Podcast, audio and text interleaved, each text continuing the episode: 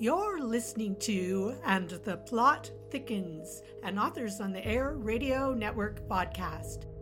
Join your host, suspense and horror writer Jeff Crawford, as he explores the art of creating tension and mood with authors from a wide variety of genres. Find out more about Jeff and his books at authorjeffcrawford.com. And now, meet today's author guest.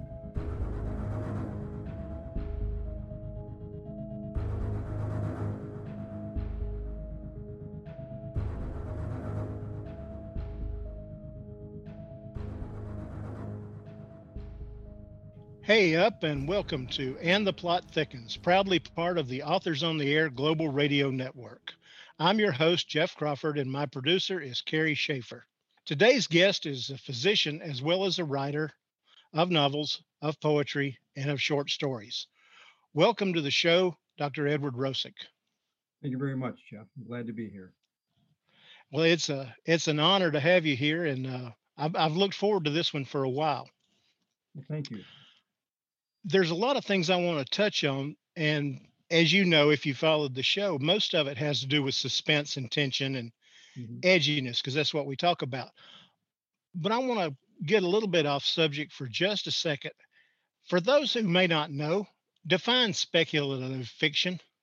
Yeah, great question. Uh, so, speculative fiction is fiction that is uh, not straight literature. Speculative fiction, you would generally falls in the realm of genre, uh, science fiction, fantasy, horror.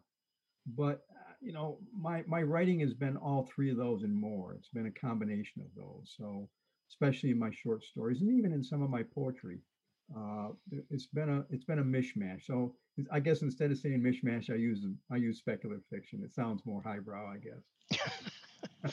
well, it, hey, whatever works. But uh, I, I I like that I like that term, even even though it's. I looked it up, and I'm not sure I necessarily agree with the definition of it, but I've always I've always liked the idea of speculative fiction because it's a wide open area. Yeah, absolutely. You know, I mean, I, one of my favorite writers, living writers anyway, is Joe Lansdale. Uh, he hails from East Texas, and and Joe writes a lot of speculative fiction. I mean, uh, it's it's a lot of his work is set in East Texas because that's a lot of times what us writers do, right? We write about what we know, uh, but it's his his work spans the genres from westerns to horror to sci-fi to, to unclassifiable to speculative. Good deal, and uh, I couldn't agree with you more. I like I like Mr. Lansdale very much. Mm-hmm. You being today's guest provides an opportunity that I'm not often afforded. And no, I'm not going to ask why my knee cracks and pops when I move it a certain way. That's all s- s- because of sins of a misspent youth. What I want to talk about first is I really like short stories, but I've never spoken with anyone who authors them. How difficult is it to build the level of suspense you're trying to reach for the reader in a rather limited amount of time? Oh, that's a great question. It's a challenge. It's probably why I started writing novels more, because uh, it, it's it's easier in one sense. Not saying novel writing is easy; it's not, but it's easier in one sense because you have this huge palette. Um, I, I look at writing, especially fiction writing, or you know, actually any kind of writing, nonfiction also, as a painting. And I say that because my my painting and drawing abilities are stickmen at best. So I I can't do that but I, I, look at it, at least in my mind, as a painting, right? I have this huge palette called either the computer screen or in the bad old days, uh, the typewriter and the piece of paper. But on that palette, you have to make a picture. And so in short story writing, you have a very small palette and you have to tell, if, at least if you're going to be good at it, you have to tell the story in a small area. Whereas a novel, your palette's huge, right? It's it's the Sistine Chapel. It's monstrous. Uh, so it's it's a challenge to do. I, I I like both challenges. I like the challenge of trying to create this world in terms of a novel, novel, but I also enjoy the challenge of trying to create uh, an engaging story in a thousand words, in five thousand words, in ten thousand words. So I enjoy it. Is it? See, I never had thought about it in in terms of painting, Hmm. uh, and that's a great way of putting that. Is it you? For me to get in my head, you could almost compare it to a a portrait versus a mural. Absolutely. That that's a that's a great analogy. That's exactly what it is. So it's uh, again they're they're both they both can be beautiful, but but they're they're different pictures. They're different things. Right. I agree. Um, okay, here's this is my fun part that I get to do every single episode. Everyone who comes on this show gets asked the exact same question. And I ask it because I enjoy the answers because they're so varied every time. Which is greater for the reader, the fear of the known or the fear of the unknown? And I want to you to weigh in, especially on this, because as a doctor, you deal with people who are scared to death of the unknown constantly. So I thought you might have a even deeper perspective on that.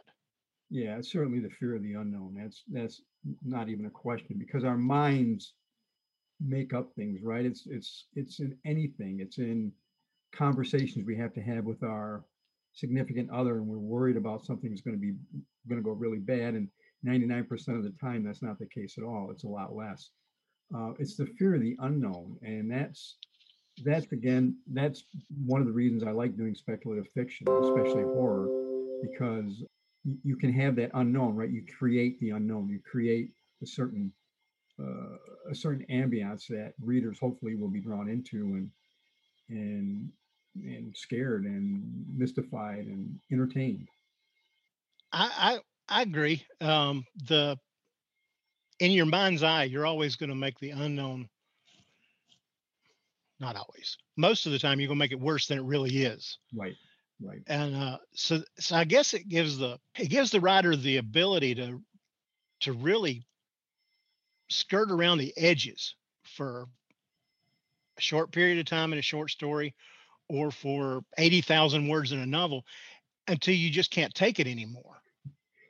Exactly, exactly. And, and you're exactly right. In a short story, the payoff has to be quick, or it should be generally should be quick. Not always. Again, there's no absolutes, right? Uh, But in a novel, at least in my novel, in Deep Roots, it, there's a buildup over 70, 80,000 words till till the till the payoff. Okay, you're taking a walk or you're watching something on the tube and an idea hits for a new work. Um, writers get asked that question all the time where it comes from. Well, nobody knows. Most of the time, you don't know. It's it's just there. All of a sudden, it's there. But you get an idea, and it's a good one, and you decide to. It's interesting, and you're going to explore it, and you're ready to do something with it. How do you decide if it's best suited for a novel or a short story or a piece of poetry? Wow, that's a great question. Um, I, probably right off the bat, I don't. Um, some, again, not not always. Sometimes I do. Um, I'm writing. I've been writing a, a series of short stories, short stories anywhere from five to 10,000, 12,000 words, about a, a group of slackers, high school slackers in Detroit. And the first story, the first idea for the story really came up almost fully born, meaning fully formed out, which hardly ever happens. Normally, it's exactly what you said. There's a, just a, an idea or a scene or a thought. Whereas this story came out almost fully formed. I knew it was going to be a short story, but most of the time, there's just an idea thinking, "Wow, that that that would be kind of cool. Let me put this down. Let me write it down. Let me put it in my computer and, and go back in a day or a week or a month or whenever and, and see if see if anything is germinated from that idea." right a lot of times nothing germinates it's just a it's just a good idea and nothing comes of it but you know some sometimes something will come of it so Do you do you, this isn't on my list, but do you keep a a file of rejects that you go back and visit later?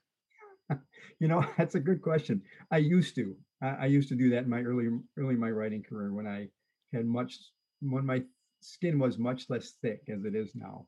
Now it, it's part and parcel. I mean I, i've been publishing stories short stories. I've been publishing poetry and short stories for 30 plus years and uh, I, I still expect to get 90 plus percent rejection because that's to me that's maybe maybe I'm just not a good writer.Maybe that's maybe that's too high, but that's what I expect. And so anytime somebody takes it, uh, you know, gives me a, a positive feedback or says, "Yeah, we want to buy your story, we want to publish your story," it's a great thing. Otherwise, it's just it's just part of the business.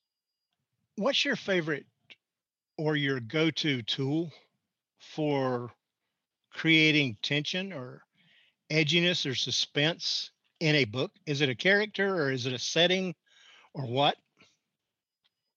Oh boy, that's a tough question to answer, Jeff. I, I think it really depends on what the story is telling me, what the story is demanding, what the story needs. Really, it, it can be any or all the above. It can be dialogue, it can be narration, it can be seen, it can be senses. Um, I think describing senses, i.e., uh, smells, sounds, tactile touches, is really important. I think that really helps bring the reader in. I know I enjoy that in, in novels, and so I really try to incorporate that in my work. Is most, again, I'm going off script here, but is most of your stuff character driven or is it story driven? Probably character. I would say character driven. I think that's more my strength. What? yeah, character. Is is it because you're stronger at that? Is it because you enjoy that? Ooh, I don't know. I mean, I enjoy what I'm strong in. I think most of us do. um, I like to push myself, but uh, I, it's probably because that's what I enjoy reading. Uh, I, I, enjoy reading character-driven stories. Um, well, good. So. Good deal. For you, what is the hardest part about writing? Time, time management, sitting down, writing, just having the time to do it, having the willpower to sit and write sit in front of the computer and write something, whether I write one page, 10 pages, or one sentence. That, that's the hardest part because when it's a one sentence day, and there are those days, mm-hmm. it's frustrating as all heck. It really is. Yeah. Um, but I just try to go with it and take it from there. Do you do you outline? No, I don't. I you know that's a great question. I've had that from other people ask me that. Um, I wish I could. I really, really, I've tried to outline. I've tried really hard. It never worked. I, I, you know, I've said the exact same words. I wish I could because in some ways it would make life a whole lot easier. Oh, absolutely, wouldn't it? it oh, it would. Okay, this is what I have to work on to.